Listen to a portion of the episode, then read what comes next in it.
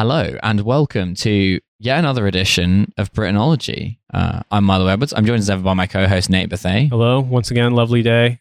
Getting not rained on and not being cold for the first time in a long time in August because I've just embraced it. This is what summer is like in the United Kingdom.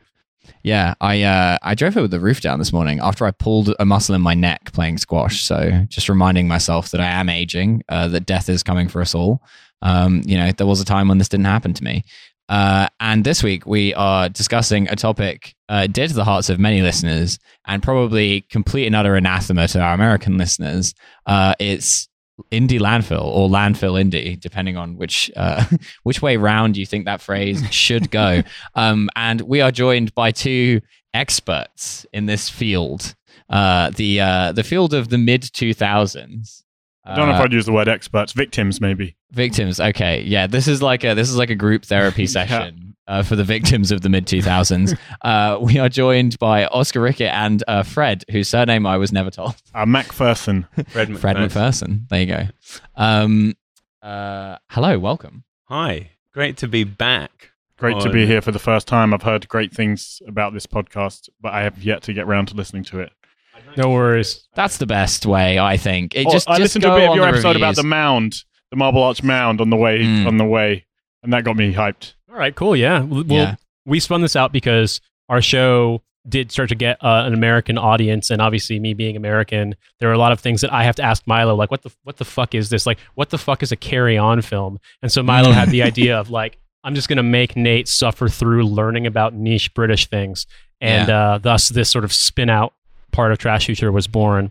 And so we're going to talk about indie in the early 2000s or mid 2000s. It's been a real smorgasbord so far. We've done Carry On, we've done Dogging. We have discussed it. We didn't go Dogging, but it wasn't like gonzo journalism. We're not Vice magazine. It's not like we're not going to bring you in here and make you start a band on this episode. But no. I wouldn't put it beyond Fred though. It's funny that you mentioned. We're doing something that we're kind of explaining it back to Americans or English people who were lucky enough to not engage in it. I think it's one of the, how kind of discourse or criticism catches up with culture over the years. So Americans might have read lots of books about punk or 80s, synth music or bands from that era or Britpop. And we've read lots about American stuff through the 70s, 80s, 90s. This is kind of the last or first bit that's just on the brink of being something that's actually talked about as an actual thing. And I think people are still kind of forming the ways of understanding it. With America, you mentioned just before we started recording the Meet Me in the Bathroom book, which is great and kind of enshrines a relatively recent period with a lot of...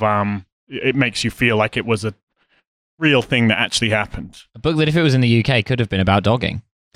Yeah. Well, indie is a bit like dogging in a way. I think landfill indie as much. Like no one wants to say they were there, but at the time everyone was really enjoying it, gathering in relatively clandestine ways to kind of exercise themselves of something.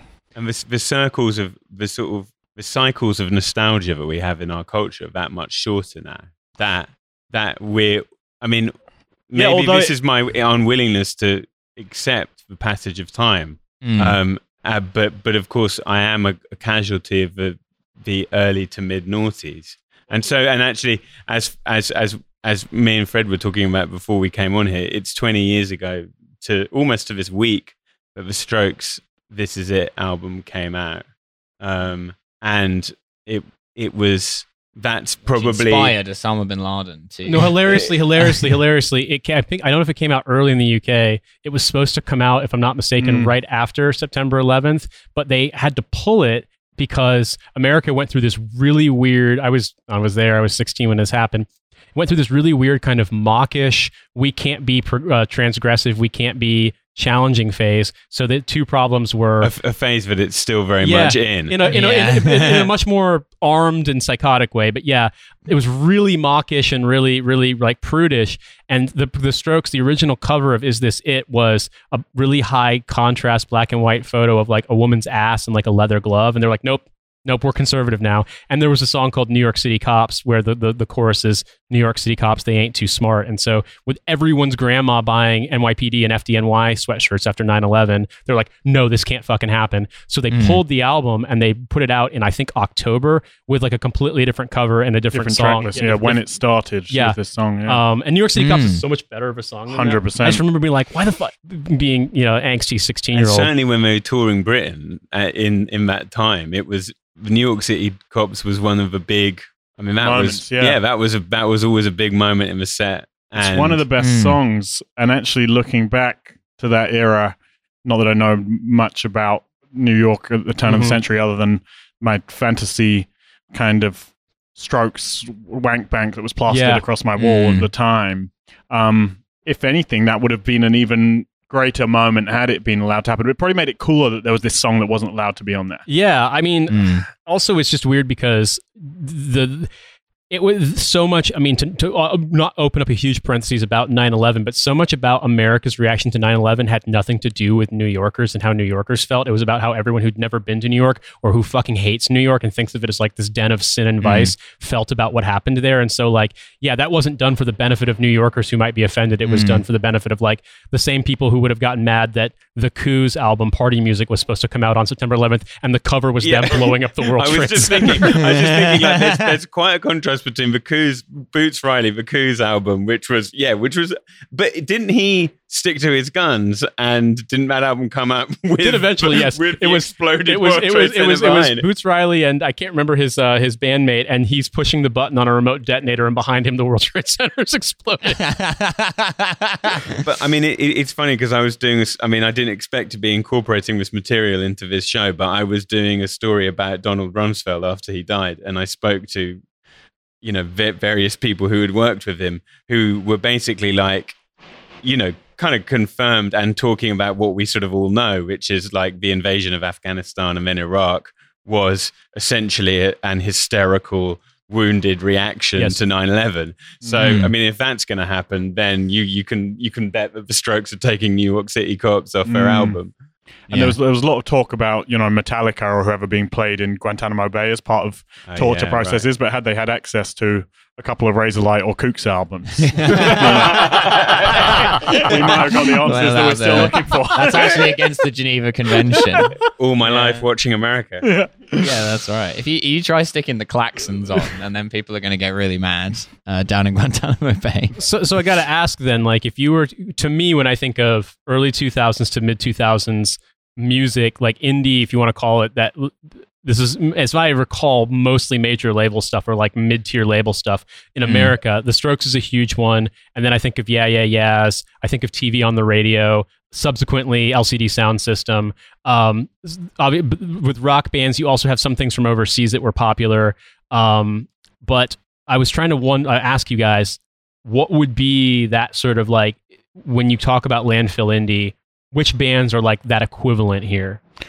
Well, I think landfill indie is usually used to refer to the bands who were the kind of also-rans who had less cultural resonance, but ended up filling the shelves as labels rushed out to sign the kind of supporting cast. Bands that when you mention them now, people go, oh yeah, fuck.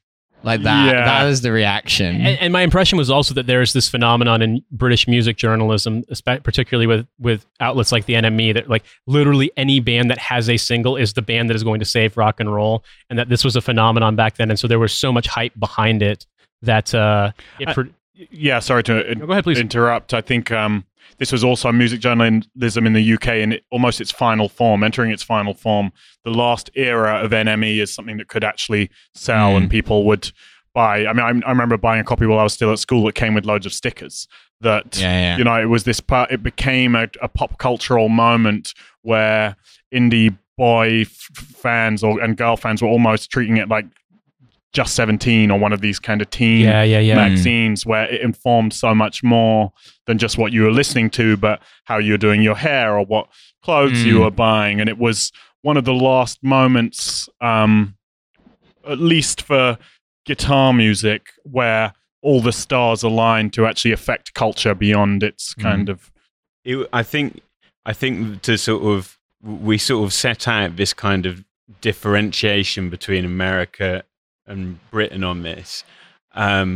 There when you talk about bands like the Strokes and TV on the Radio, there was and is, as there always has been in popular music, a kind of ongoing conversation between America and the UK, and there was a lot of, you know, kind of cross-pollination, and a lot of the sort of first wave 21st century indie bands from Britain were very recognizably in conversation with bands like the Strokes and Interpol, and, you know, bands that kind of came out of that scene. And that's all stuff that we would probably consider to be pre-landfill.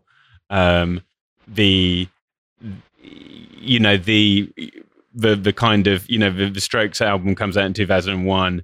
The Libertines are not that far after that. Yeah. The Libertines are the sort of, probably now we would consider the big British answer to or equivalent of the Strokes. Yeah, although in reality, in terms of the long, when you zoom out, it's probably more realistically the Arctic Monkeys in terms of actually becoming a global phenomenon. And I found today when I was on the way over, I Googled, I was like, how many albums have the Strokes actually sold? And allegedly, according to Wikipedia, up to 2020, it was about 5 million albums worldwide, whereas the Arctic Monkeys have sold 20 million albums worldwide. Mm. So in reality, you go on to become an even bigger commercial global force than any indie band other than, say, the Killers and Kings of Leon, who then went on to be, you know, stuff that my mum would still probably listen to this day. Yeah, because the Arctic Monkeys have really bridged that generational gap from a band that I think people of, like, our generation-ish liked to, like, being a band that, like, teenagers are into now and are unaware that they were big, like,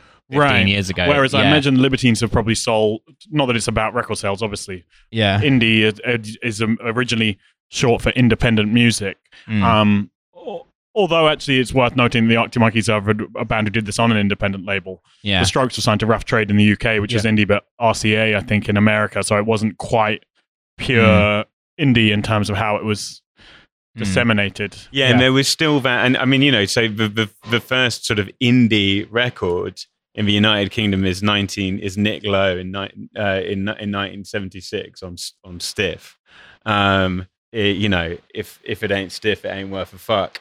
And that's song, that's Oscar's personal catchphrase. The label. And that song it's a great song. So it goes. It's a great song. It's basically a rip off of the Boys Are Back in Town. I was gonna say, it's a great song, but it's so close, isn't it? Yeah, it's very derivative. But I mean, so it's been like, and that was the landfill answer to the pure real culture of Boys Are Back in Town. So maybe it was landfill from day one. I mean, hey, Nick, you got a lot to answer for. And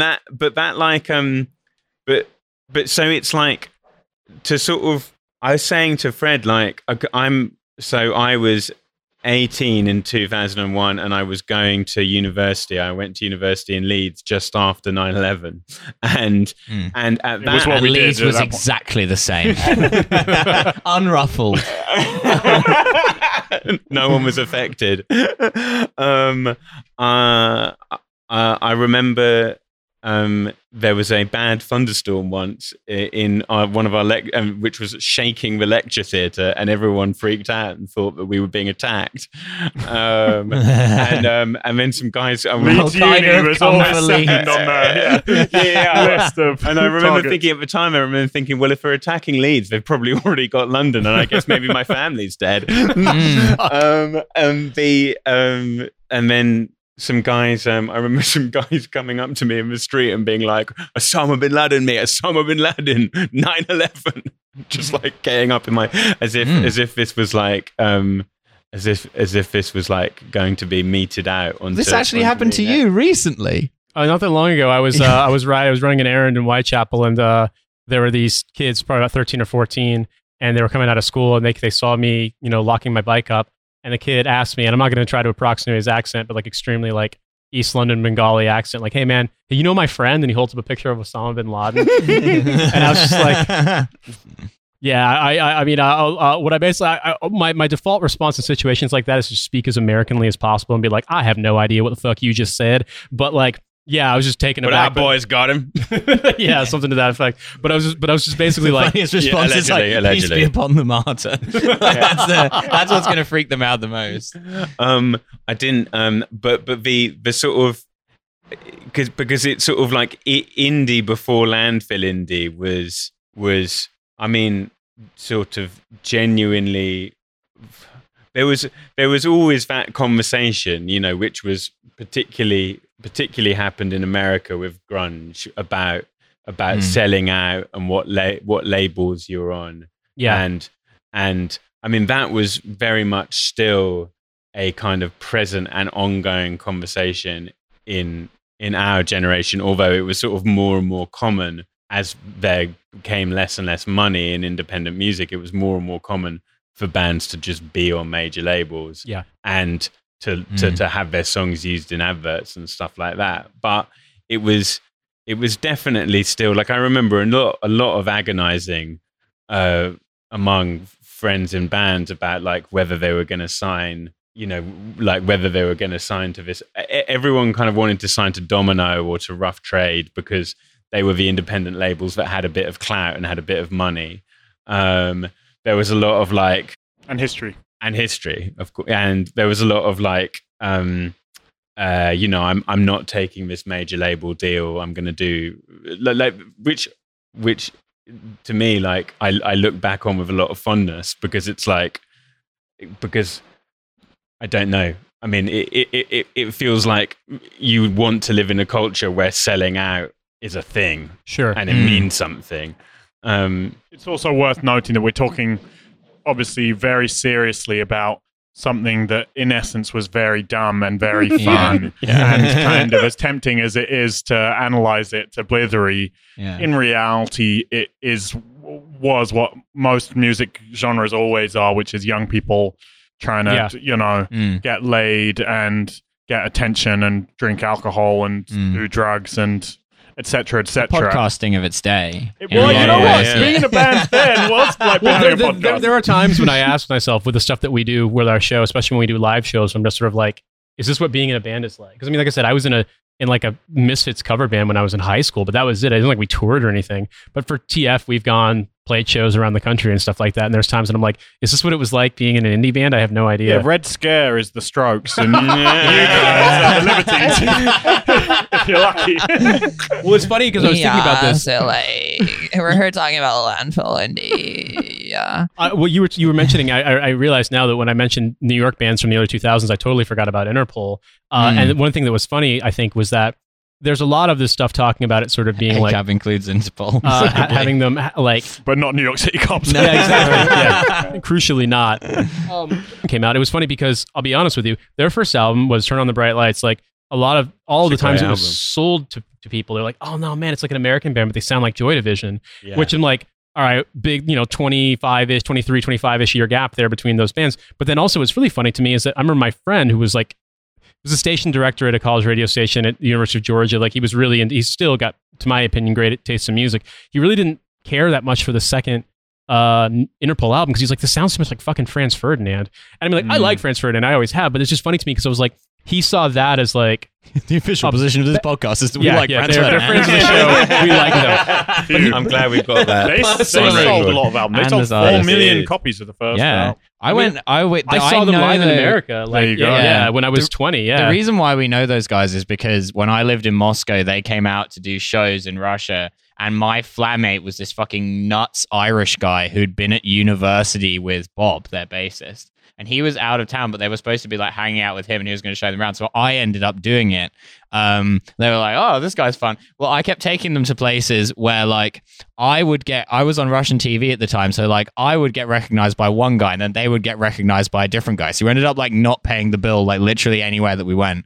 And I went to this show that they were doing and like people were fucking nuts for them. Like no one in Russia knows anything from the West usually. But like, yeah, this was like an incredibly dedicated Franz Ferdinand fan base. We did an episode with Bob and Alex and then you know, I followed them on Instagram and like when they were touring South America, they would post some of the photos of their crowds. And I'm like, Jesus Christ, guys, like I did not realize you were filling like fucking National Stadium size. That was a fucking Mexican film crew in some restaurant we were at because they were there for the World Cup. It was about the same time. And then they all came over and were like, we are huge Franz Ferdinand fans. It was it's wild to me. I saw the Strokes and the Kings of Leon play in Argentina, like not that long into their time as bands, and it was like the only gig you could get a ticket to. You're like 20,000 people. Jesus, it was absolutely massive. I remember hearing. I was a big enough Interpol fan. I remember getting bootlegs of some of their shows and like hearing European audiences going fucking nuts for them. Like they played a show in like Rennes or Nantes or something like that in France, and literally they were like,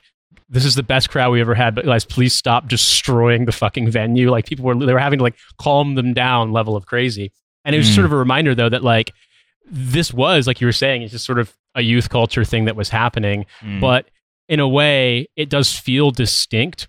And the American side feels distinct, and the British side to me I also seems like different from the American side. But then I also think about like, yeah, but under that umbrella of indie, like you had bands like Spoon or fucking Modest Mouse who like were not from New York and had a very different vibe, but also got lumped into that sort of selling out versus not discussion.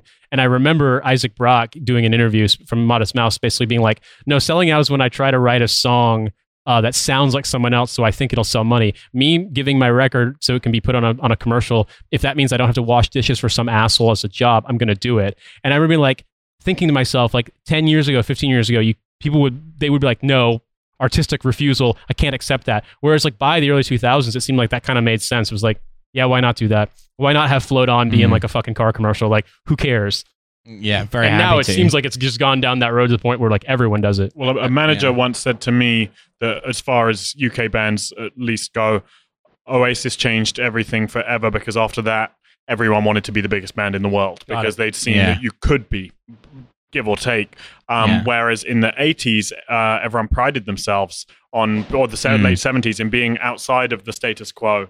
It'll be Joy Division, Orange Juice, all these the people selling just enough records to get by, but actually making stuff quite far out. But after Oasis, and I guess Nirvana was the equivalent in America, having this kind of huge cultural influence, commercial prevalence, and being the coolest people in the world, even just for 5-10 minutes, it's such a kind, became such an attractive proposition that after that, it's like everyone was gunning for that position. It's weird to me because now that you think about you just made me realize something, which is that there isn't really an equivalent, in my opinion, of what the British phenomenon of landfill indie in the 2000s in America, like not to the same degree, but the post-Nirvana sign every fucking band. I mean, if I'm remembering the Von Bondies right, they had that single "Come On, Come On," right? Yeah, that's a fucking good song. And we had a fist fight with Jack White. Yeah, I remember. I remember that being because I was working at a student radio station, and I remember that being part of the PR that the dude had gotten. Like that was in like the stuff we'd get about like he got his ass kicked by Jack White, or like he got in a fight with Jack White or something. Similar, like I was thinking about. You made me think of God, who were the guys who did the Electric Six? I was thinking that's the landfill in America. Yeah. Well, no, I was thinking though. Gay bar. Gay bar and High Voltage show. Yeah. Danger, yeah. Danger High Voltage. Such a great fucking voice. I know, Fire in the Disco. It's very like our Michael York voice. No, it's incredible. And allegedly it was Jack White doing the high vocal part, though he denied it at the time. Don't you want to know why we keep starting fire? It sounds just like it. That's Jack White, allegedly. Well, what made me laugh, though, is I realized is that our landfill indie... He was beating up anyone who said that was him, apparently. Yeah, exactly.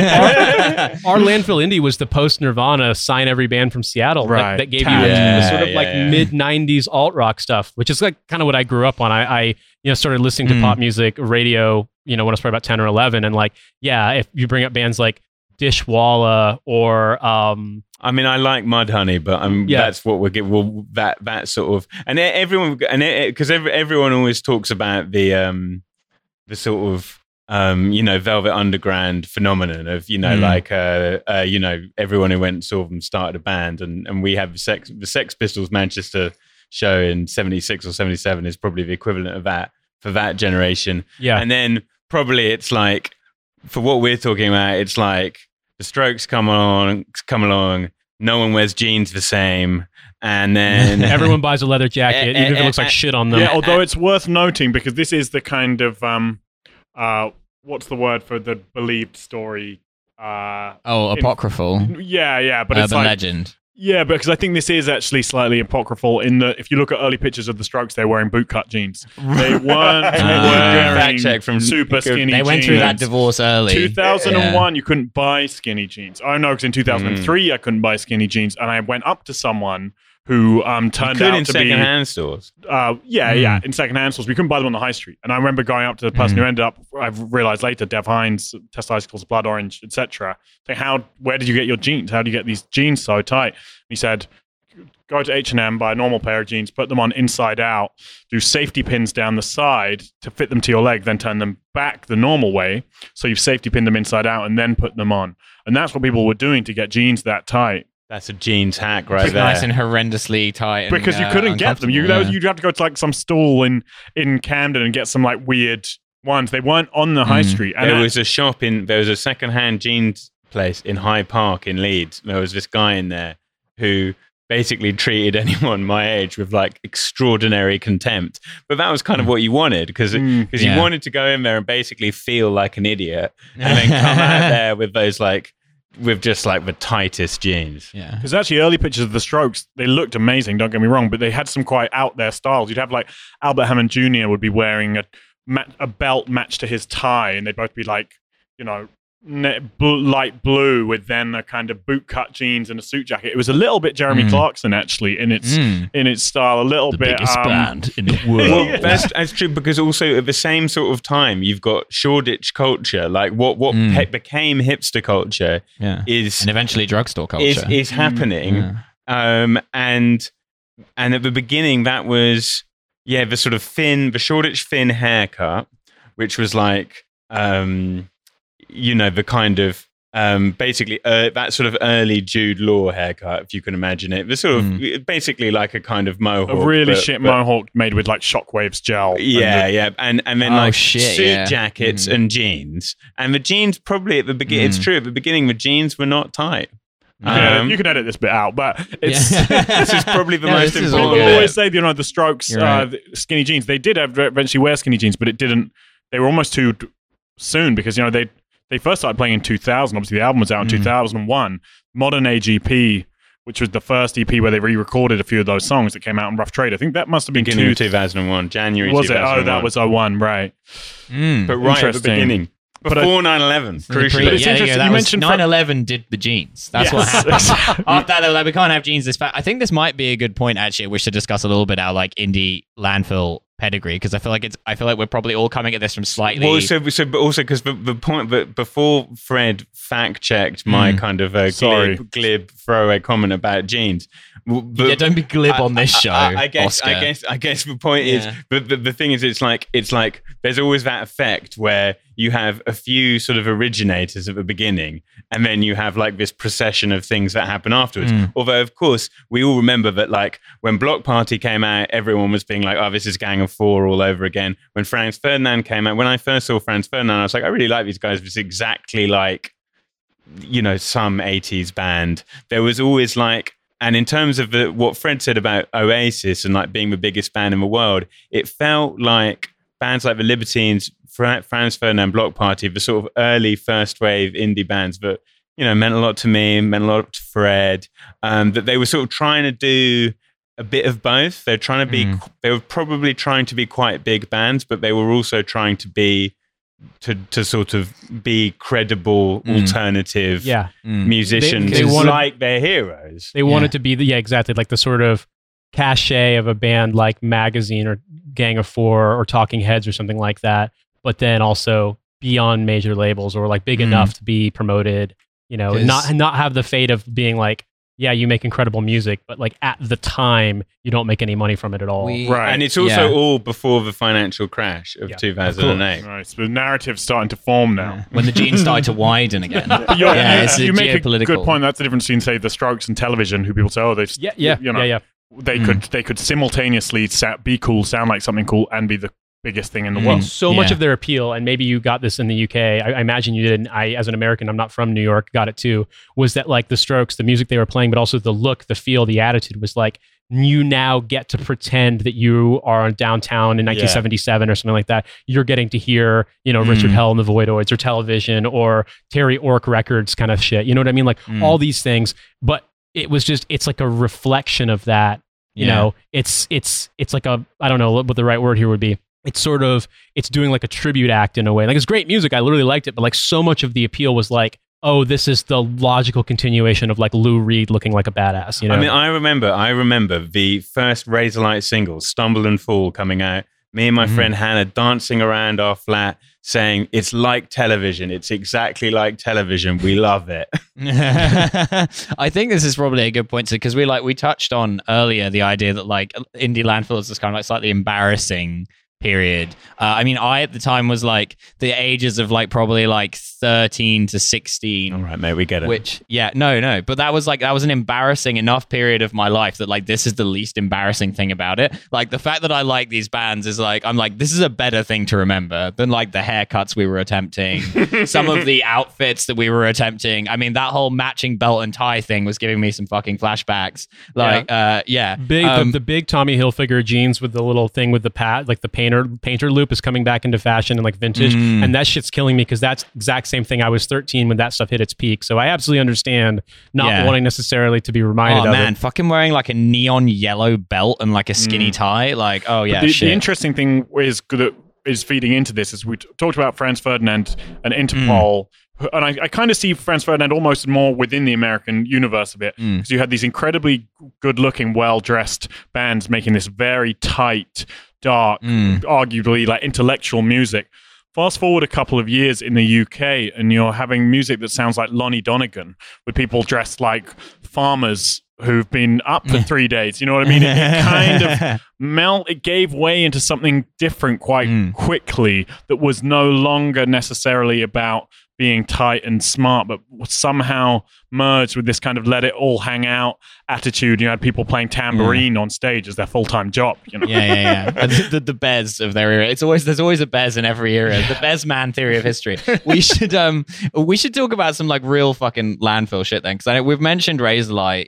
Razorlight are definitely one of the bands that I feel like stand up better than some of the others. Like recalling the Kooks is like a more difficult. The Kooks and the Fratellis, I feel like, are a real low point for me. Although, arguably, the Fratellis made the song that encapsulated it all as far as landfill indie's concerned, with Chelsea Dagger. You don't need to know the band name, the song name. Yeah, but there are no lyrics. Yeah. It's just that. That's as close as the UK got to a Seven Nation Army moment of like a riff that could be sung at football stadiums for 50 years after.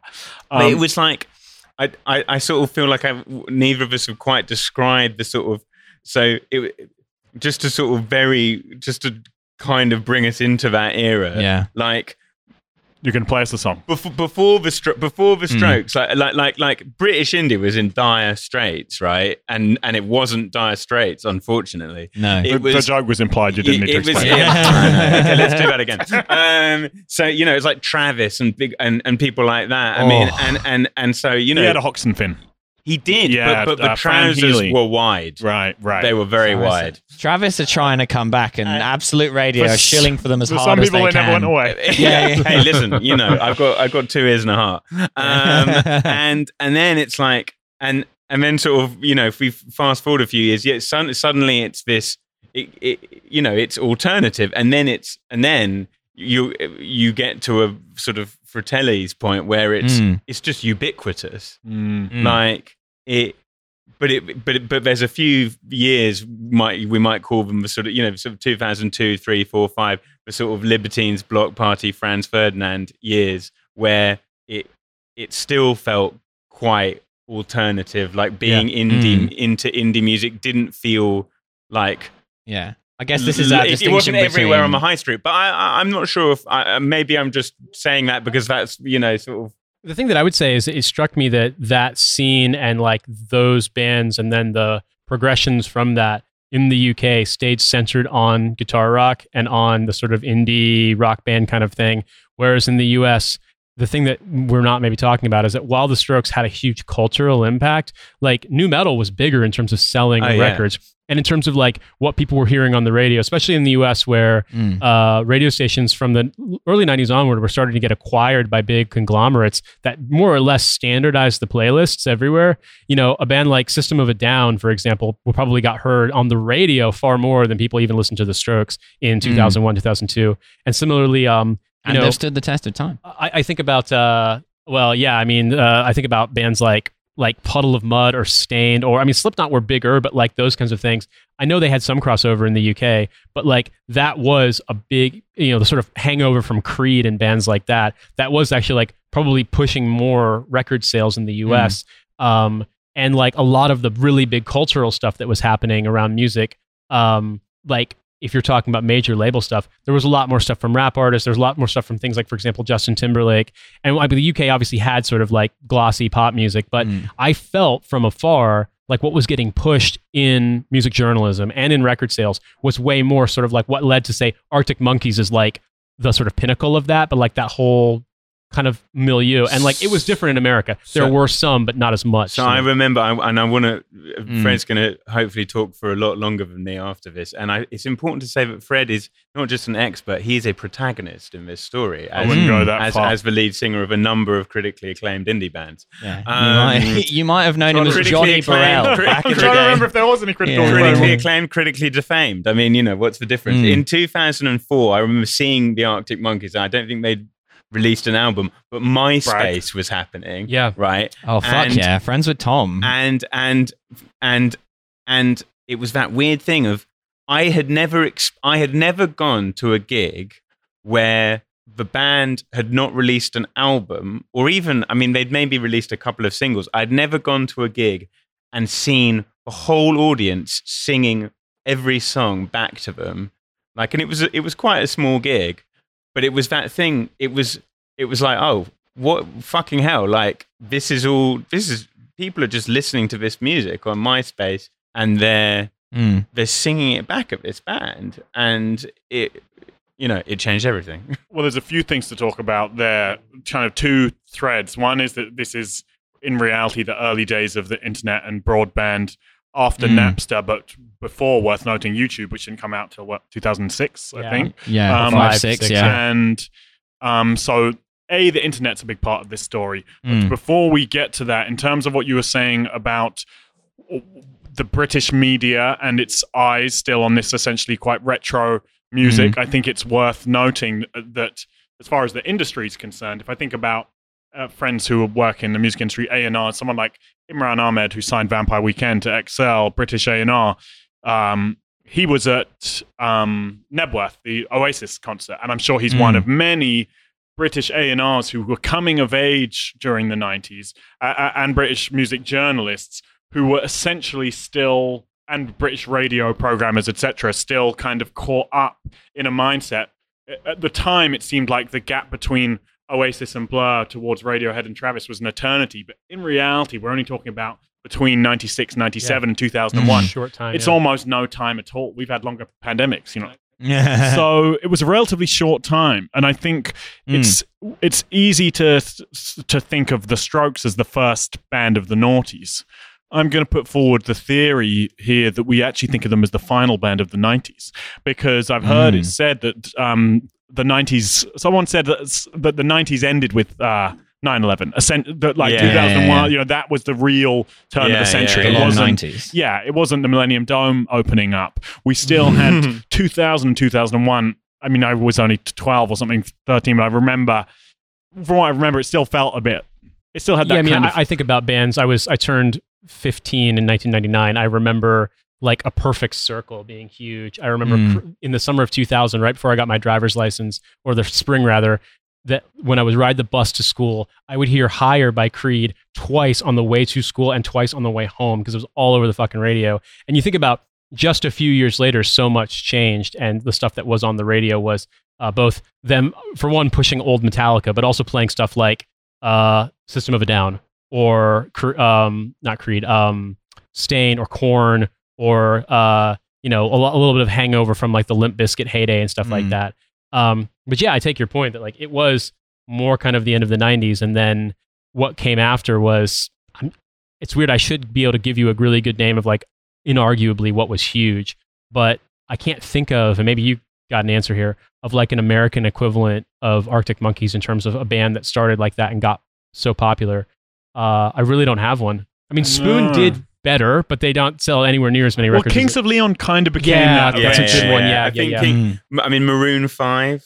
Yeah. But Maroon 5, to me, their initial vibe was way band. More of a pop band. I mean, I suppose basically the Killers and the Kings of Leon. The Killers is perfect. Yeah. That's the good example. But even right at the beginning, when the Killers came, I think I saw them on their first British tour, and they were, again, they fitted into that sort of first new wave of 21st century indie, where you could see that they were clearly taking from, in this case, 80s kind of synth rock bands. And I mean, as in a lot of the conversation was about them being derivative of an authentic alternative music, rather than them being a potentially absolutely massive stadium band, even though they were definitely going for it. I heard an anecdote that Brandon Flowers, that one of their musicians in the band, the original lineup, quit because he's like, I'm tired of doing this Duran Duran shit. I mean, probably regrets that decision, but that's how life goes. Although, you could argue that they were genuinely had a more cultural beginning or bent, whatever the word. They brought up in Las Vegas. How many people can say that? You know, their parents, a lot of them were waitresses and waiters on the strip. Like he Brandon Flowers mentions that in the book Meet Me in the Bathroom, when they talk about how the Killers and Kings of Leon ended up being bigger than the Strokes. They said, well, our parents were waitresses on the strip, we had nowhere to go back to. And worth noting, the Strokes, they're essentially celebrity children. Yes. Julian Casablancas' dad, John Casablancas, started Elite Models. Yeah. There's a very dodgy kind of like Ghislaine Maxwell adjacent documentary on... Most of them met in a private school in Switzerland. Like, it's a different vibe than if Albert Hammond Jr. Was Albert Hammond Sr.'s son, etc. There's a real like tale of two Casablancases, isn't there? Because it's like John Casablancas is, essentially, he did get sort of Weinsteined in the end, didn't he? But because what's even the deal watching with this documentary that was, I think, he made, because he narrates it. He's now passed away, but it's worth watching. So it's on Netflix. It's called Casablancas: The Man Who Loved Women. It's the subtitle. That's a good billing. And it's basically him talking over like stock footage and old photos for an hour and a half about how he started a model agency essentially to shag younger and younger women, leaving each wife and children as time goes on. And it definitely gives an interesting cultural context to Julian Casablancas, because it's easy to say, oh, well, this is just some, who wants to hear a rich guy moaning? There was clearly some darkness or something from where they came from. And Brandon Flowers, as I understand it, like was raised Mormon, and like that's obviously like a weird thing to come from, to then become a non-Mormon rock singer. Like, in the sense that if you know anything about Mormons, especially in the West, like there are Mormon bands, like people who are Mormons who go into pop music, make music for Mormons that has like Mormon themes and stuff. Wow. So he's kind of like, in a way, sort of a pariah. And if I'm not mistaken, they got their next big thing, Mormon rock. Check it out. That's who we're putting our money on the table here. The Mormon who loved women. They got their band name from the fake band that's playing in the video for the New Order song Crystal. So in a way, it's just sort of like the Killers, like I think they wear that in their sleeve, that like there's a certain extent to which like there is an admiration for British music. Oh, well, we all thought, but that's kind of what I mean. Like those bands were, they were all like obviously influenced by these kind of titans of alternative indie legend, like New Order, and particularly with Brandon Flowers, the way he sang, where it was like people were like, wait, is this guy English? But also like, and I think what Fred says is, because I think you like, I've sort of got a lot of time for them and for the Kings of Leon. I mean, I have a lot of fondness for the Kings of Leon, even though like they sort of deformed into this kind of monstrous stadium rock band. But there was that like. And also with Brandon Flowers, it reminds me of something a friend of mine was with Paul Banks from Interpol on his 23rd birthday. Name drop. And she told me that Paul Banks was like 23, time to get serious. Brandon Flowers sings about, I'm so much older than I can take. Like these guys, they were ambitious, right? They were, it was like, right. Yeah, we're, it's Like, yeah, we like New Order, but also we want to be on the stadium. Yeah. It's just so funny to me because I remember Interpol, there was a thing where, I mean, Interpol always made me wonder, like, if they took the sort of like jaded, disaffected thing so far, they actually just didn't enjoy themselves, because I saw them live and man, they did not seem to be having a good time. The blonde redhead opened for them and fucking completely upstaged them. Wow. Like, it was wild to me. I mean, granted, it was in like fucking Cincinnati, Ohio, so it's not like a really glamorous place to be playing, but yeah, man, like they were very, very into sort of like wearing the influences on their sleeves and sort of being like, yes, this is like, we don't mind, or at least like we're comfortable with this association that we're going to sound like Joy Division. But then it's like, I mean, I remember a friend of mine basically being disappointed that they weren't, you know, Vampires from New York. Like, actual, you know, like those, that sort of Return of the Bright Lights photo shoot is an amazing piece of myth-making where they're sort of photographed by the Brooklyn Bridge and it's dark grey skies and everything is kind of, everything is sort of you know, everything is kind of seems to be looming above them. It's quite like Gotham. Like, I mean, again, you know, it's a band that I loved. I don't think that, I never saw them, I never felt like they kind of lived up to it live. And I remember friends of mine who played with them would be like, you know, I remember some friends who played with them who were really enamored with them, and they sort of taught, you know, they were trying to get them to tell stories about the, you know, the good old days of Viper Room in New York and everything. And Paul Banks was just like, you know, and they were all just like, yeah, that was like, those were some times. And to now to zone in on the landfill thing, just so we can finally try and define it, is that, so yeah, 2001 The Strokes, in 2003 the first Libertines album came out. Yeah. I think it's fair to say that Razorlight probably are to the Libertines what the Libertines are to The Strokes, if we're thinking it as some kind of like galaxy where it's almost like a half-life of each time you removed by a band, the power weakens. So I think Johnny Borrowwood's a great songwriter. He was originally in the Libertines for a short while. Oh, right, okay. Went to school with the bass player, John Hassel. They had some crossover. Same school I went to. Oh, wow. Catholic school for girls, was it? I thought maybe at some point. But it's funny because the reputation, so Johnny Burrell and John Hassel from the Libertines were maybe... We maybe overlapped for about a year. They were a few years, 4 or 5 years older than me, maybe. But the stories that I used to hear about them, John, I knew a bit. All the name drops on the side of the table. I mean, which is ridiculous considering. But he, the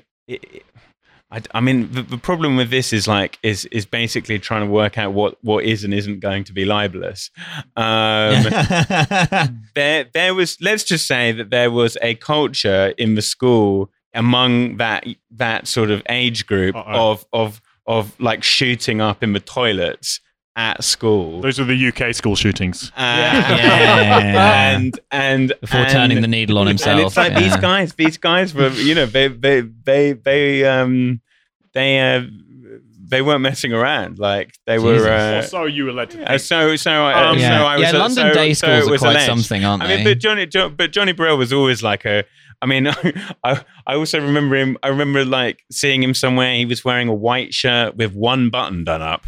And white jeans. I mean, he, you know, and then there was that period when he was going out kissed and dunce, and he bought a motorbike. Well, that's the thing. So he was a myth maker. And that kind of hysteria around things. I think, wasn't that infamously at a music festival where there was mud everywhere, and he was in an all-white outfit? I seem to recall this Johnny Burrell. And it was testament to the time that he could end up with someone like Kirsten Dunst, and they were all. Wasn't Matt Bellamy with? Well, you had Jack White and Renee Zellweger, but you had all these kind of funny crossover couples. But so around the time of Razorlight and Franz Ferdinand, who, it's worth noting, were having top 40 singles, which now to imagine an indie top band having top 10, top 20, even top 5 singles is insane. You know, they made a Kids Bop version of Take Me Out, if that tells you like how big of a thing it was, and it was a staple. There you go. So we're talking about bona fide hit songs, and then... you know, Razorlight, Golden Touch, etc. Yeah. So then what you had was all the major labels. Trying to explain that to an American girl just Sunday night, and she had no idea what the fuck I was talking about. Sounds like a good Sunday. So you were trying to tell her. She's got enough. She's got too much. This is simple stuff. The major labels then just start, as they always do, going to overdrive, trying to sign whatever the next thing is. And it was a time where I wouldn't say it was easy to get a record deal, but there was a lot of people making it look easy, given the quality of the music. And I was in a band at the time that was probably one of the few to not get a record deal, which shows how underachieving we were. All these bands started getting signed. The quality started to go down. People just thought, when we might have the next Take Me Out. We might have the next Golden Touch. And so you get, you know, whatever Razorlight were to the Libertines, you had Dogs to that, to Razorlight. Yeah. And then these bands, it's important to say, like, these bands, some of these bands are getting, like, record deals, like, hundreds of thousands of pounds. Like, this is... You know, and then they're ending up... Yeah, some of them potentially even seven-figure deals for artists we've never heard of. But, you know, this is often how the music industry operates. And so you get all these kind of two-part players that we know now, zooming forward, weren't the real deal. But at the time, you just get this thirst for it in the magazines, in the radio, and in festival bookings. Yeah. This is a point... I mean, festivals are big now... But kind of music Dogecoin. You get all of your spin-offs. And it was still before the internet, so it hadn't quite been democratized. Say what you like about Spotify as a platform, at least we can use it to see what people kind of are listening to.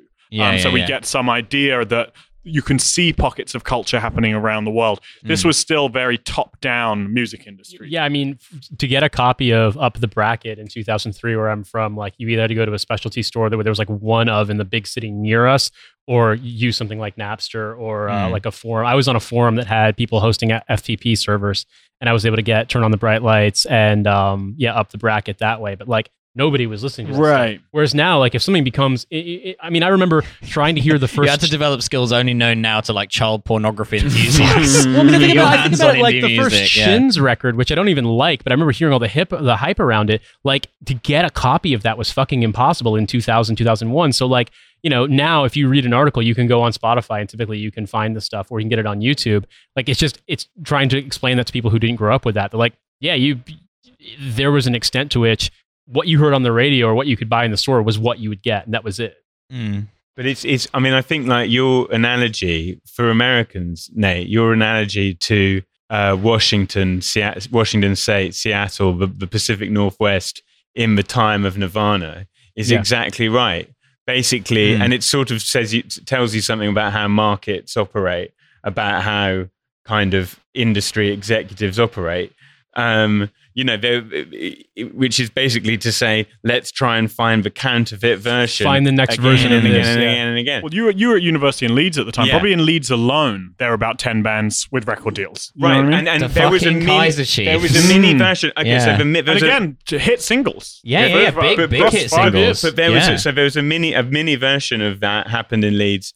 Dance to the Radio, that label. The Kaiser Chiefs, for a long period of time in Leeds, were the first band on the bill for every... So Franz Ferdinand would come to play. I mean, I remember this exact bill. Franz Ferdinand headlining, a band from London called Ludes, great band. Me and Fred have a lot of love for that band.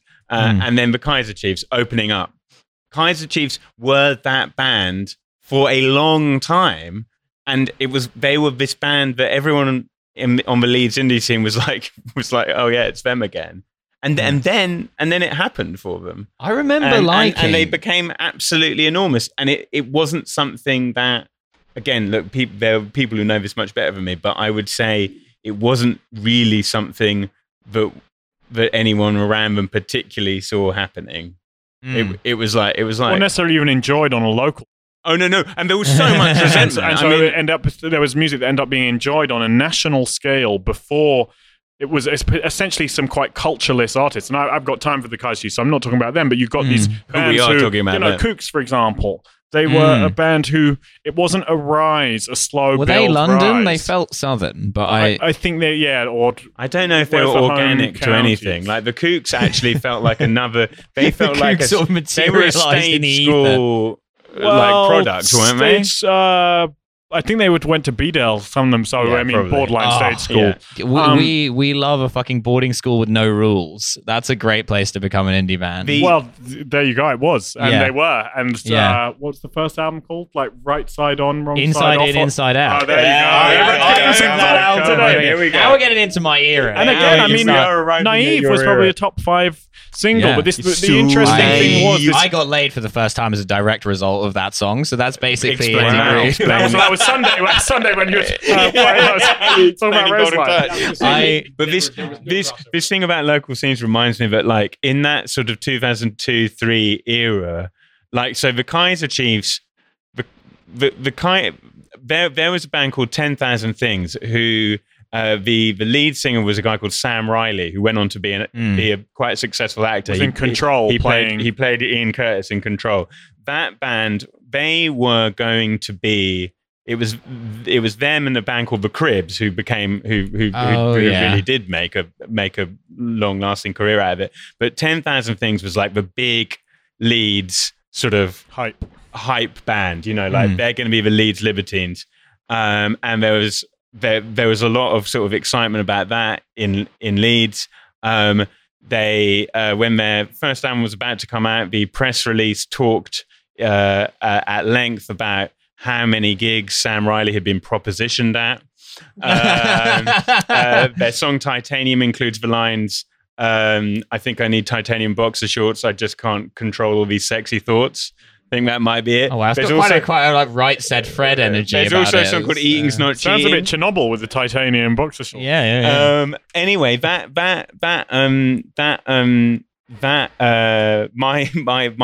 my now partner was in a relationship with their guitarist. I didn't know this was a 10,000 Things podcast.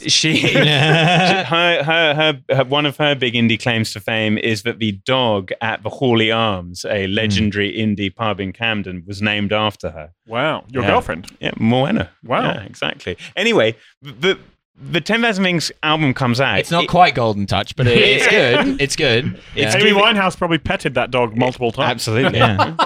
It's given 1 out of 10 by NME. I was going to say something else there, but thought better. The album was given 1 out of 10 by NME. The dog was given 1 out of 10. Which is at a time when that really meant a lot. Yeah. That really meant a lot. And it basically ended them. And there were all these bands and people in Leeds who were basically saying to these guys, oh man, I'm really sorry. And behind their backs, they were like, fucking yes. Yeah. Because it was, because there was that very weird cross.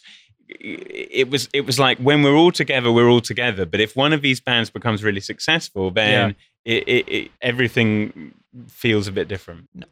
No one in the arts in Britain could relate to that kind of tall poppy syndrome. I have never encountered this in my career. The number of podcasters who are gunning for Milo. You'd be surprised. You joke. Oh, I bet, man. Podcasters, open mic comedians. I'm wondering too, with like tastemaker stuff, like the NME and other music journalism outlets, like, do you feel as though in this era you saw their influence wane, or were they actually, like, when the hype was being generated, like, was that driving success, like, of these bands? It was really important at that point. Because to me, I think of Pitchfork in America, and that's the only analog. I don't think they had that much influence over here. But in the US, like, a band could be pulled out of nowhere, and if Pitchfork gave them a big review, they were like, I think of Architecture in Helsinki. I was talking to Milo about them. Like, a band from fucking Melbourne, Australia, that just happened to tour in America and open for some bands in New York, and like they got like an 8.9 on their first record. I feel like there's never been a music publication in Britain that has the wank factor of Pitchfork. Well, and Pitchfork's like, better now than it used to be. But I mean, I used to read it a lot when it was at its heyday. I remember reading like Q magazine when I was a teenager, but it definitely didn't have that like cool factor. That no, something had, like it, Pitchfork it had so much influence that it would make or like Travis Morrison from the Dismemberment Plan put out a solo album. They gave it a 0.0, and like it suddenly had negative sales, like more people were taking it back to the store than were buying it. So like, ashamed. Like they could absolutely make or break careers, and I wasn't sure if there was an equivalent. I had no idea that some of us owned a copy of Costello Music. But I think at the time, NME wasn't quite on that scale. Although I do remember that 1 out of 10 review you mentioned.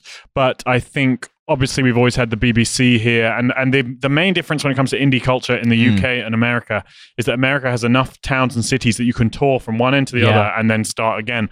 Essentially, a UK tour will be 10 to 20 dates in terms of there's not that many places you can play. So unless you are selling records, it's quite hard to maintain being an underground band here. Whereas in America, there's always been a history of that because you can just about tour, and the history of the college circuit, etc. So I think here you're either underground or you make it, but the space in between doesn't really exist unless you're going to be a band who plays every now and again and works your main job, which there are lots of great bands like that. But at this point in history, there was all this money being thrown around. The BBC's playing all these bands. They're playing so many bands that they have to start another radio station, Radio 6, as a spin-off to play even more bands, to play even smaller indie bands, because the big commercial indie stuff is so big. And I think for a lot of the journalists and the tastemakers at the time, it was happy dates. They were like, okay, well, now we can just finally listen to kind of trad rock forever and nothing will ever change. The end of history, or whatever Gordon Brown called it. No, not Landfill Indy, but the end of Boom and Bust. Fukuyama and Brown. As Francis Fukuyama said, that bigoted woman who put me with her. And meanwhile, of course, like I was just thinking about that show, the sort of Strokes Kings of Leon show that I saw in Argentina. I then went and saw, at the same festival, I went and saw Dizzy Rascal in a tent. It was right at the beginning of him. And because, of course, at the same time, grime is happening in Britain. And that probably ends up being, from our standpoint now, that probably ends up being the most culturally, musically significant movement of the years that we are talking about. And of course, for obvious reasons, it's talked about and received by the mainstream in a completely different way. But of course, having said that, Dizzy becomes a massive star. Yeah, because prior to that, like kind of landfill indie period, I would say that the main music I was exposed to, rather than being like the Strokes or the kind of indie precursors, was more like UK garage. That was always going on in Essex at the time. Was, well, there was the big music Craig David of and my sort of that shit. Like of the late 90s. Like for me, when I was 16, 17, 18, it was garage. Yeah, absolutely. I feel like I really want to talk about the later period of indie land. Yeah, I want to know what happened to this, because we've talked about the early part, but yeah, this is like my like older teen years, where I feel like there was this real division between like there was these indie bands that were huge, like the Kaiser Chiefs, the Fratellis with their one album and one song with no lyrics, and even like the Klaxons came in a bit later and were kind of big for a bit. That was maybe a change. They represented a change, maybe. Yeah, but then you also at the same time you had these bands who were like pretty big, but were like, and still are now kind of as almost culturally irrelevant as the others, but at the time were considered cooler, like the Maccabees. I remember like the Maccabees being like, well, that's a sensitive one for Oscar. He probably doesn't want to speak ill of them because they have friends. I could talk about the Maccabees, but the lead singer of the Maccabees is a very close friend of mine. I don't really want to even talk shit about them, but I just remember distinctly the Maccabees being like this band where like if you wanted to fuck the hot girls at your sixth form college, you were like going to Maccabees gigs. But actually, when you look back on the Maccabees don't really feel that much cooler funny because than like the American equivalent of that was absolutely John Mayer. Which is just a completely different. I know you do. Half of my heart. My buddy, my all-time one favorite of my best musician, friends, John Mayer. When he was in high school in Georgia, they had a huge party planned. They made Jello shots. They got a keg. They invited all the girls. No girls showed up because they forgot they'd scheduled the party on the same night as a John Mayer concert, and all the girls. It was literally all dudes because he was that popular. Like that, it's just that is cultural reach. Yeah, and that's sort of like that's hegemony. But that's the thing. It's testament to how widespread this genre was, that there were all these genres within genres. Someone might like the Mystery Jets, and someone else might like the Ordinary Boys. Or the Ordinary Boys. Yeah. I feel like we have to talk about Preston. And that at the time would seem like such a gulf. Oh no, they're into stuff like the Ordinary Boys. I'm into cool stuff like the Mystery Jets or whatever. There were so many bands and so many gigs going on at the time. There were all these venues in central London that I remember in my teen years going out 3-4 times a week to see gigs that were £5 or £1 off with a flyer or whatever it is. It was reflected in the culture and the club nights going on. People going to punters, going to club nights, watching bands, going home and starting their own bands based on what they've seen. A kind of praxis or whatever, for want of a better word. And there was just so much of it. You could throw a stone and hit 5 pubs with live music or club nights, etc. I don't know what the point I was making here, but more that you were saying, the Maccabees seemed like, oh, that was a cool thing or a sensitive thing or whatever. But again, you zoom out and it's much of a muchness. But at the time, it was so commercially big that it felt like there was almost indie within indie. This is the cool thing that's not that, because that is on Kaiser Chiefs on the radio. I want to go and watch a band that may sound quite similar to the Kaiser Chiefs, because they're not on the radio. It's more like the real. To put this in even funnier context, I remember being at Reading Festival in 2010 and watching the Maccabees directly follow Limp Bizkit, which now is like such a fucking trip. I'm going to have to ask him how his time with Fred Durst was. I was going to say his relationship with Fred Durst. I was thinking like what was popular, because I definitely agree with you, Fred, that there was a similar phenomenon that like, as indie broke into mainstream in the US, then there was like more niche stuff and more like, you know, stuff that was never going to be major label. Like when Modest Mouse became huge in the mid 2000s, I remember working at a college radio station, and like some of the bands, like I don't know if you know the band Deerhoof, for example, like they're big in indie circles, but like they're never really going to get played on the radio. They might get a sync with like a Netflix show or something like that, but like they're just the way they are kind of uncompromisingly weird, and they're not gonna, and like that sort of thing was getting more and more, or bands like Of Montreal and stuff like that, who are big now, but like were still pretty new then. But I also think about British bands that were crossing over, because Maccabees had never heard of them. Kaiser Chiefs, only I Predict a Riot, only song I had heard of. I'm trying to think of other guys you've named. I've never heard of them at the time, but like Ladytron was huge in America. Like among indie kids, not necessarily on the radio, but like they were, and I don't know if like a band like that was already like major label big here, or if they were of a similar sort of grade. I presume you grew up with Hard-Fi, as we all did. A huge, a friend and I. Are they Stained from Stained? No, but they sounded like they were. You got to realize where I'm from, man. My first concert was I saw Bush, Buckcherry, and somewhere the Bloodhound Gang. Valley. Yeah, nice. Like. And it's a hell of a lineup. Yeah, I was going to say, also, I didn't realize Bush wasn't big here as they are in America, but I don't want to derail the conversation. Yeah. But like this stuff didn't really cross over, and we had a similar phenomenon. It's just that those bands weren't popular here at all, from what I can tell. And y'all, the ones that you guys were hearing about constantly and seeing, and only a few. It's funny because we're talking about this America. It makes me think of it, the Arctic Monkeys sort of went from being a British indie band. I don't think they were ever an indie landfill band. They went from being a British indie band to being an American rock band. Yeah. Like sort of Josh Homme, all of that. They went to being like the guys in the desert wearing, you know, boots. Although if we're talking about international crossover, I have a friend who makes the kind of slightly unproved, something claim. Spurious claim that landfill indie gave forth to essentially the second British invasion and the most commercial strain of British music in America in the form of Adele, Florence and the Machine, and Mumford and Sons, all of which came out of this scene in one way or another. God, yeah. And ended up truly conquering America. Yeah, because Ludes, the band who I mentioned earlier, who played with Franz Ferdinand and Kaiser Chiefs, Florence was the girlfriend of the bass player from Ludes, and they sounded almost like a more sexy Mumford and Sons without the evangelical Christianity. They sort of they were their heroes with the Clash, and then Mumford, I think started out supporting the Maccabees and all sorts of other kind of things. And he was Laura Marling's drummer, Marcus Mumford. And I think when he found out you could kick the kick pedal of a bass drum.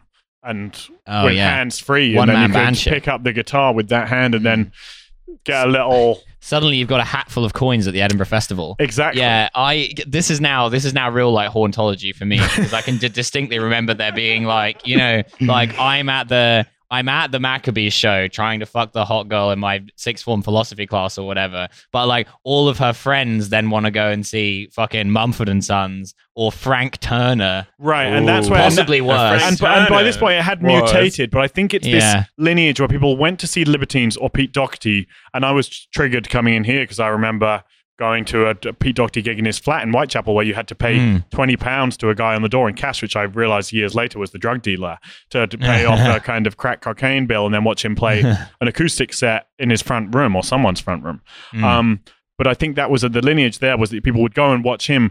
They would see him wearing a straw hat, and the takeaway wouldn't be the music, but would be the straw hat. And so they'd go to the rehearsal room. They'd be like, okay, well, I've got the straw hat. Where do we go from here?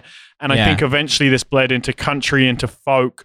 You had obviously Jamie T, who's a great songwriter. But Jamie T, who I love, in the kind of folk tradition, and then people like Laura Marling and coming through, influenced by him. And eventually this led to Mumford & Sons appropriating deep southern like racist music or whatever. It's really weird to me that I gotta confess this, I was never a fan of theirs. I heard a few songs here and there, never my thing. I did not realize they were English. I thought they were an American band because they were sort of putting on that impression.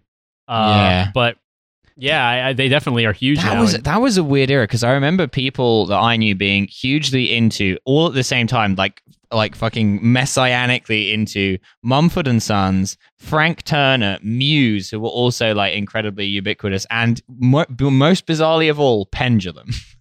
Wow. I don't know how you bridge a taste gap from Mumford and Sons to Pendulum, to like cursed in completely different directions. And it's funny because it sort of occurs to me, but when we're talking about indie, are we also perhaps talking about like the last period in this is far too kind of enemy style journalism, but are we talking about the last era of British tribalism? You know, like what Fred was saying about all these different nights, it was true. And there's this tyranny of small differences where you would like the Mystery Jets, but you wouldn't like, Paolo Nutini. Thank God we've not got that on the left. Where now from a vantage point of 2021, when people now talk about landfill indie and they lump a lot of different things together, it only seems like a lot of different things if you were there at the time. Yeah. But also this was you mentioned MySpace, but it was essentially pre-social media, or the kind of self elevating era of social media. Twitter, what year was that? 2010? 06, yeah. It came out in 06, but like it didn't really start to become a thing till 08, 09. 08, 09, right. And then Instagram, et cetera, et cetera. But this was still before that. And yeah, MySpace was massive. I remember getting into a band on MySpace because I'd seen their MySpace address written in dust on the back of a van. Wow. It's a band called Even Thieves, so I don't think it ever got anywhere. It's essentially the Victorian times. Yeah. About. Well, I mean, it is wild to me too. Zoomers cannot relate. Simply, they do not understand the things we did. We used to have to leave messages in dust on vans. Work. Yeah. Yeah. It's wild. Pedophiles were the main method of disseminating music with their free advertising space. But I do think there could be an argument, sorry to interrupt again, please. That Mumford & Sons existed as the kind of somewhere between Woodstock 99 and the rise of Trump. There's a kind of connection. There's a bridge there. And I say that as a friend of the band. And of course the disgraced bass player of Mumford & Sons, banjo player, is the son of the billionaire funder of the Unheard website, who also wrote GB News, who also wrote the Liberal Democrats' Orange Book. So should be called Mumford and Scions, really. That would be Mumford and Ayres. I think we should ask Fred what it was like being in a touring indie band.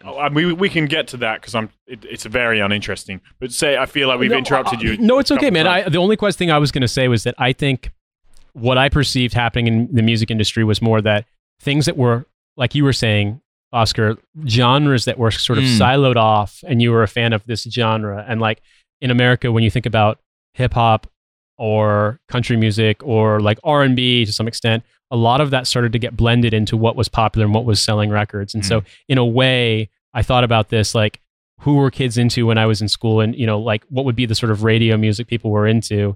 And some of it was like Rascal Flatts, which is basically country, like pop country, or things like that Shania Twain was kind of a groundbreaker for. And similarly, you saw this happening with some indie bands that just kind of got incorporated into that. I mean, I liked them a lot, but I think TV on the Radio is a good example of that. It starts at a band like Tunde Adedimpeg used to go and do like open mic nights with just like a repeater pedal, and a guitar, and like they made, to my eyes, really challenging good music. And like now they're very much a like sell records, big label promotion kind of band.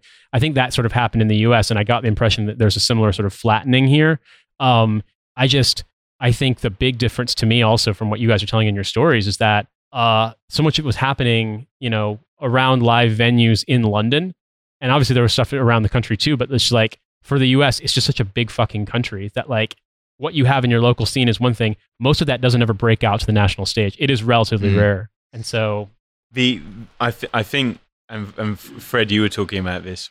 I think it's important to make the point you were making to me before we came on air about all these venues in London not being around anymore. There was a whole culture that, and it's not just in London, but I mean, it's specifically even in like a 25-meter square of where Tottenham Court Road station is now, in the development of, is it HS2? Is that train line? What's the one they're building there? The High Street Crossrail. So in the development of Crossrail, they closed almost 10 venues to make this train line that still is nowhere near coming to pass.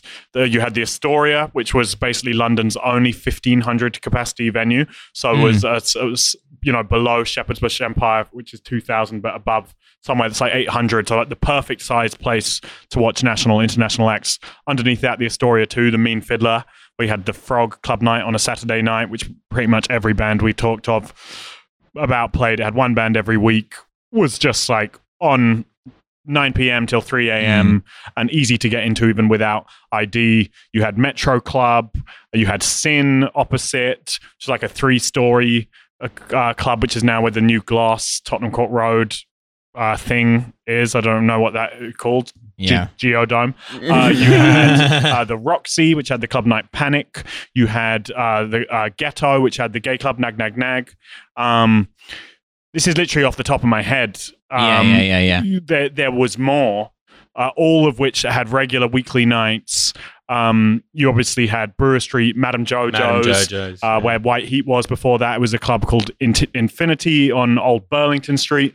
All of these places physically closed. Tatty Bogle, which was off Carnaby Street, all long gone. You're lucky if they're even a kingdom of sweets now. They're probably just a closed off, nothing bit of property sold to Russian or Chinese investors. Like literally nothing. Or they've been knocked down to make this high speed rail that's never happened. I saw the Kaiser Chiefs headline the M&M store. Right, and they crushed it. But they were like, there was, this was actually physically happening and providing relatively inexpensive social outlets. I don't want to go as far to say it was community, but there were communities within these things. Trash at the End, Errol Alkins Club. You could list them all day, and the sad thing is, music aside, there were spaces that young or youngish people could go and spend not much money in central London and get a night bus back to somewhere. If I was an 18-year-old now, I would definitely be on Twitch or something, because like there's nowhere to go, especially not in central London, somewhere you could actually get home from and spend less than £10 to get in somewhere, and spend less than £5 on a drink. They weren't hugely commercial enterprises. They were club nights that could, the profits of which would just about cover the band, and the promoter would take home a few £100, do this 4 times a week and live on it. It was there was something real aside from the music industry. There was live music and club culture on a local scale. And this is before the kind of secret cinema and all this stuff that, and lots has been said about how nightlife changed and became something where you have to spend £60 4 months in advance and dress up and bring your birth certificate to get into or whatever our nightlife has become now. And I know there's lots of good stuff and pockets of stuff, and I don't want to sound like the old guy shaking my fist, but there was lots to do, and it was cheap and it was fun. And at least as central London's concerned, there's not so much. And now it's just the subject of oral histories. Even on this road, you had the Rhythm Factory where Libertines played lots of early gigs. My first band, that we had to record a cassette tape to give the guy a demo to try and get a gig. And we came back the next week and said, "Oh, did you listen to our tape?" And he's like, "Oh, you know what? I lost the tape, but I feel so bad. I'll give you a gig." And it's lucky he never heard the tape because it was so bad. We'd have never got the gig had he done. But it was there was something to it. I don't think it was necessarily better. Obviously now, like we were talking about earlier, we've got now have technology that anyone can make music at home without needing to spend hundreds or thousands of pounds going to a recording studio, etc. In some ways, music has been democratized and we have access to everything through Spotify. But what we don't have, there was something to be said of like queuing outside somewhere on a cold November evening with a fake photocopied passport where you change your... People didn't... The ID culture hadn't come in at the moment. At that point. I think it wasn't until David Cameron where actually they got started being having to have your passport or something. Actually, you could have a photocopy of your passport with the date changed and say you were born 100 years earlier than you were, and they'd still let you in. It was different. You had 14-year-olds, 13-year-olds going to 18-plus nights and drinking, and it was no one cares because it was sort of because you know it was also it was part of in terms of London. It was in terms of to talk about it just from a Londoner's point of view. Indie was it was also part of the story of Soho, which had always been this place, you know, this place where you could escape into the night, and indie was part of that. And so the sort of destruction of Soho, the sort of the Crowbar, Borderline. I just thought two more venues. Yeah. There you go. I mean, it's you know the and Crossrail itself is essentially designed to empty out the centre of London of, you know, organic life and people living there. You know, it's in a way its raison d'etre is basically to have people living further and further away from the centre of London, but then for them to be able to get onto this train line that takes them into the centre to work, and then they come back out. Yeah. You know now. And again, just before, so this doesn't get too London-centric, I've listed London venues, it's where I'm from, but ask anyone in Leeds, Nottingham, Liverpool, they'll be able to name you 5-10 venues that have closed in the last 10-15 years. Well, I think this is where it gets very Trash Future, because we talk a lot about like kind of like the sanitization of urban centers and like the way that's gone on. And I think it crystallized it for me a lot living in Moscow, because I feel like the Russians do everything like 10 years later than us, but at like 4 times the speed. And so like seeing in Moscow while I was living there, it was like that phase of like that kind of like late 2000s of just like every cool place being closed. Like every like there was a nightclub called Salyanka that everyone loved in Chinatown in Moscow, and it got closed and turned into like some fucking oligarch's house or something. There's a really cool bar called Mayak that was like a real like old intelligentsia spot where it was like drinking and music like way into the night. It was like a restaurant during the day, like super weird fucking higgledy-piggledy, like looked like a World War II era French bistro. And that place got closed down and turned into like fuck knows what. And just, yeah, you really felt that sensation of like literally you could be going out from one week to the next and you had to reassess what was still open because stuff was closing at such a phenomenal rate. And in terms of sort of, and again, it's, you know, we've mentioned the financial crash, and that was obviously a big part of it. And it was also, I suppose, a part of, I mean, the interesting, I mean, in a way, one thing about the Maccabees that's different to a lot of indie bands that sort of followed on after the Libertines is that they were given the chance to make 4 albums. They were given a chance to actually change and grow as a band. And that was quite unusual, I think, Fred, after, although Spectre, you've made, what, 3-4 albums now as well? But I mean, I'd like to count. But the support for them, I mean, and again, it wasn't an enormous amount of support, but they did have the opportunity. Tell that to the girls at my sixth form college, let me tell you. If we can get them back together for a focused group. We just have to hope that this support is being given elsewhere in other ways now to things that are hopefully inspiring people in the same way. I don't know, I just feel like it's probably not, but I don't, but you know, that's a sort of, you know, the landfill ends up sort of almost being inevitable in culture. It turned out the landfill was actually literal in landfill indie. It was the rubble move to make way for what's the train called again? Keep calling it Crossrail. I don't even know its name. I think the person who the builders actually recently said, or the architect, that they now, having built a bit in Tottenham Court Road, they realised they would never have needed to get rid of the whole block that had all these venues on to build it. So it was just this kind of ridiculous stuff that, so we're always planning this thing, this. It was probably used as an excuse. It's the same way coronavirus is being used to kind of. Oh, here we go. Yeah. Hey. But it's true. Yeah, I don't know. Yeah. I think there's something to that someone will be able to say. I'm not wearing a mask. Be able to articulate. No one will ever better than us. But then I'm sure they've had a horrible underbelly of, you know, lots of sexual assault and kind of drug deaths as well. So we shouldn't be too like rosy tinted about it. There's also obviously a story about in India of like. These promoters who made money out of it, and you know some of them went on to do things like Fan Boiler Room, or start record labels that then had to change their names because of certain associations. Mm. Yeah. So, it feels like going out in London now is like very like DJ centric. You don't often hear of people going out and seeing bands in the same way. Like people are very into like, right. And I feel like that almost now directly correlates with the incredibly like low overheadness of DJing and like the very like easily placeable into like an easily to find space that it is. That's true. Yeah, it's much more convenient to the needs of property developers to have people watching a DJ than watching a band. Right. And again, that's why I think if someone was charting this backwards and looking at things, they would be looking at a band like LCD Sound System or things in America or Klaxons here that actually were the beginning of that rather than music that essentially was still aping kind of 70s poses and sounds. Mm. So maybe we really are just talking about a kind of the echo of an echo of an echo that won't even be discussed in 10, 20 years more. Yeah, right now it seems like there's a huge difference between Trash Future and Red Scare, but maybe, people are doing the retrospective no Twitch stream about difference. Podcasting, a landfill podcasting of the 2020s. Exactly. Maybe that way won't seem that way. I'm definitely keen for like, Fred, if you have any like fun stories that you want to throw in from your days as a musician, I'd definitely love to go for that. But. Let me see. That's a hard thing to think of off the top of my head. Yeah, I'm not trying to put you on the spot. I thought that was what Oscar was doing earlier, so I'm more throwing back rather than... Oscar, you got any fun stories?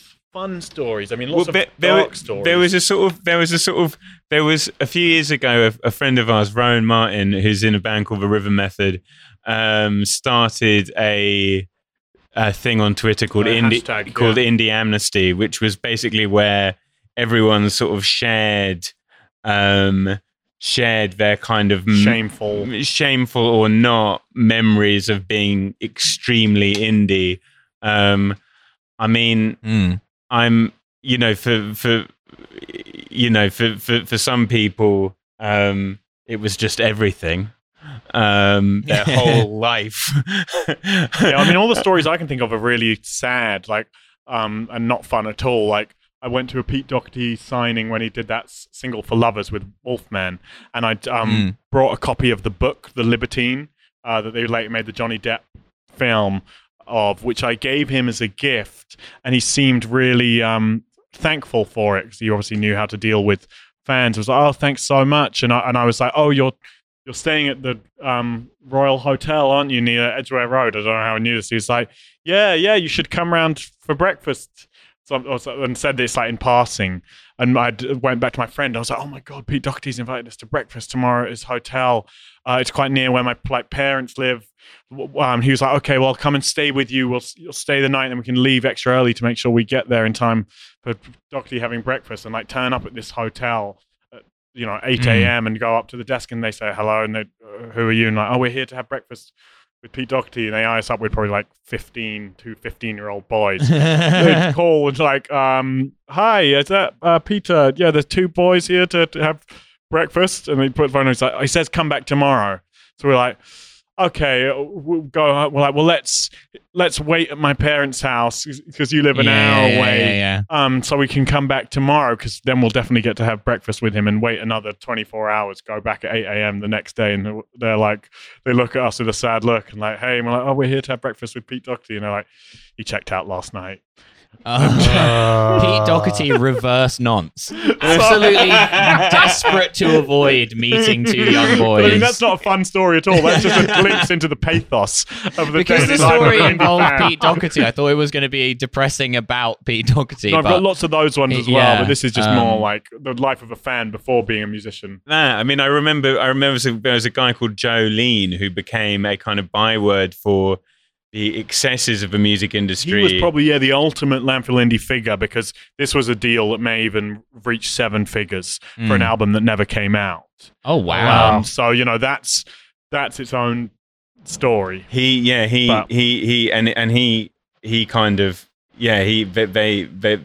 gave him all this money and then didn't release his album. And at some point he ended up living on my sofa for 6 weeks. And eating quite a lot of Happy Meals, McDonald's Happy Meals. That's ironically not a very happy thing to be doing. No, and I think he probably wouldn't I'm not sure he would even recognize. You get any good toys? Was he trying to assemble a particular? Yeah, I mean, he's very happy now. He's very happy. He's very happy now. Yeah, yeah. He's which is good to know. I mean, this is us desperately trying to squeeze out a funny story to see if we can get it. No, they're all depressing. They're all of men broken by time. Well, I don't know if you want to wrap it, Milo, but that. Yeah, I mean, I think this has been a fascinating journey through Lamborghini. Thank you for tolerating our digressions. It's been really fun. Just I did want to talk about Hardfire more. We could talk about Hardfire. Purely because a friend and I had this is a fun story for me. Working for the Cash Machine, yeah. Living for the Weekend. What was the album called? Stars of CCTV. We live in a society. It wasn't Mark Fisher, but it was someone like Mark Fisher who made quite a good case for Hardfire, not necessarily championing them as great artists, but basically saying that they were denigrated for class reasons. Unfairly denigrated for class reasons. I think that's the lower middle class were often denigrated unfairly at the time. That's probably fair enough. That probably does make sense in a way. Hard to be. I mean, it's hard to get out of your head. They were They was the underlying political message with them.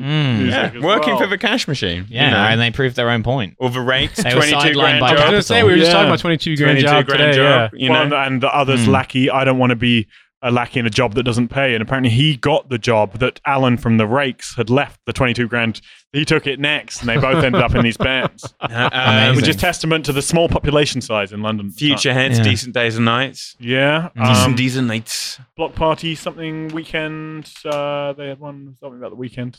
Not that talking about the Weekend's political, but you know, a way, but in a way, well, the 5-day working week is a product of trade unionism, so I suppose in a sense.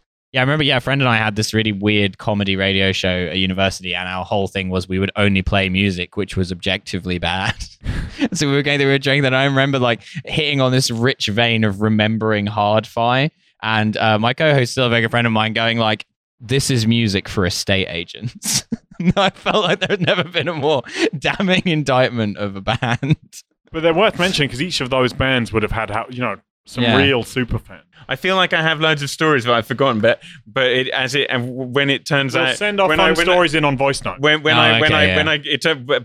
that, when I've told them, I've realized that they're either depressing, libelous, or a combination of the two. Well, that's the trifecta that we love on this show. I mean, it remains for Sony to thank Fred and Oscar very much for coming in and joining us. While we still have disc space. Thank you very much. Is there anything that you guys would like to plug, to announce? Anyone you'd like to libel? I'm just seeing if there's anything in the notes. Plug. I hear Oscar's got some great podcasts on Open Democracy, which Nate produced. That's a couple of years old. You know what? I'm okay for plugging my. For plugging I'm still a practicing musician, but I wouldn't advise checking out any of the music unless you want a, journey back to the depths of. Fred, how has an indie tour changed from when you were first playing? I think I'd be tempted to say the sex and drugs and rock and roll are still quite few and far between.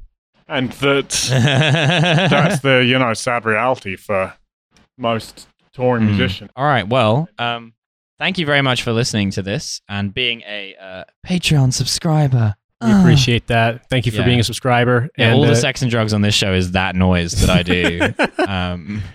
Certainly all the sex, anyway. Yeah, and we will talk to you later this month with yet another Brinology. Oh yeah, catch you later.